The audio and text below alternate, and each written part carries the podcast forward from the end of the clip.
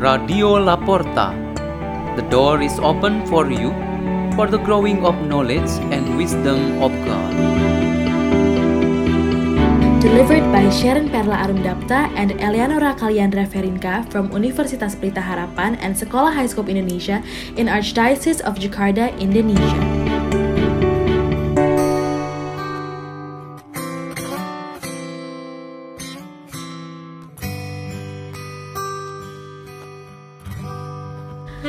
Reading and meditation on the Word of God on Saturday of the sixth week in Ordinary Time, February 18, 2023.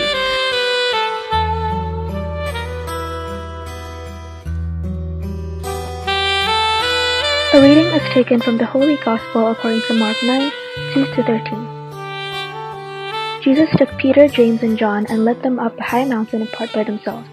And he was transfigured before them, and his clothes became dazzling white, such as no fuller on earth could bleach them.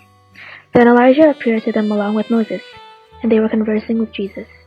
Then Peter said to Jesus in reply, Rabbi, it is good that we are here. Let us make three tents, one for you, one for Moses, and one for Elijah. He hardly knew what to say, they were so terrified. Then a cloud came, casting a shadow over them. Then from the cloud came a voice This is my beloved Son, listen to him. Suddenly, looking around, the disciples no longer saw anyone but Jesus alone with them. As they were coming down from the mountain, he charged them not to relate what they had seen to anyone, except when the Son of Man had risen from the dead. So they kept the matter to themselves, questioning what rising from the dead meant. Then they asked him, why do the scribes say that Elijah must come first? He told them, Elijah will indeed come first and restore all things, yet how is it written regarding the Son of Man that he must suffer greatly and be treated with contempt? But I tell you that Elijah has come, and they did to him whatever they pleased, as it is written.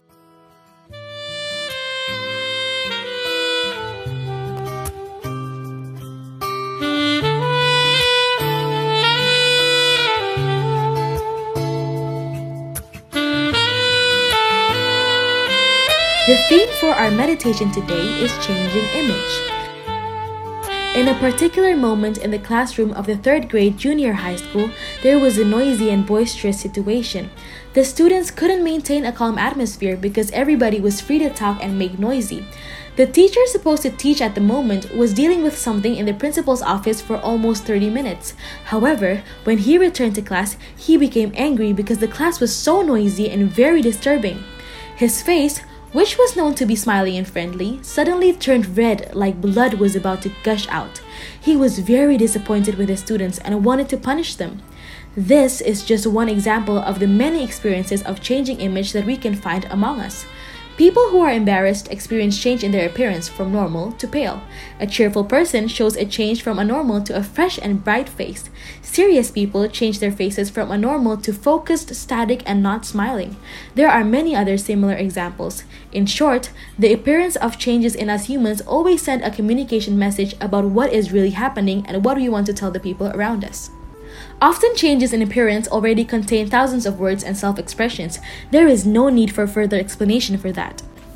In relation to the faith we live in, changing image or transfiguration actually describes how a human faces this world's changes when he reaches a higher level of grace on the path to God.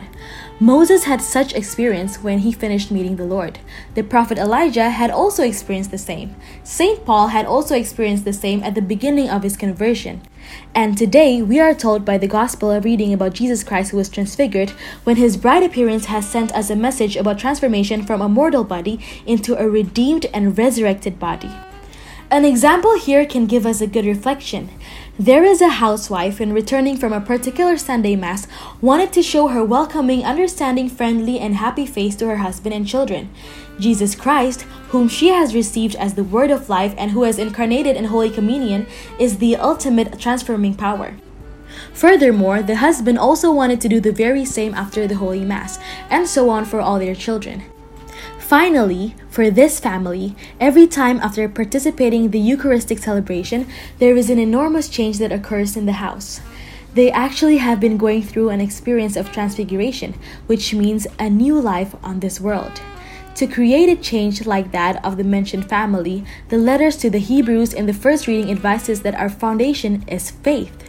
Faith guides us to say and to do what is right, according to the teachings and ways of God. Faith sets us a target to achieve, which is a change to perfection forever and ever. Let's pray. In the name of the Father, and the Son, and of the Holy Spirit, Amen. O Lord, may we always live in the spirit of renewal for our ultimate salvation. Glory to the Father, and to the Son, and to the Holy Spirit, as it was in the beginning, is now, and will be forever. Amen. In the name of the Father, and the Son, of the Holy Spirit. Amen. Radio La Porta. The door is open for you.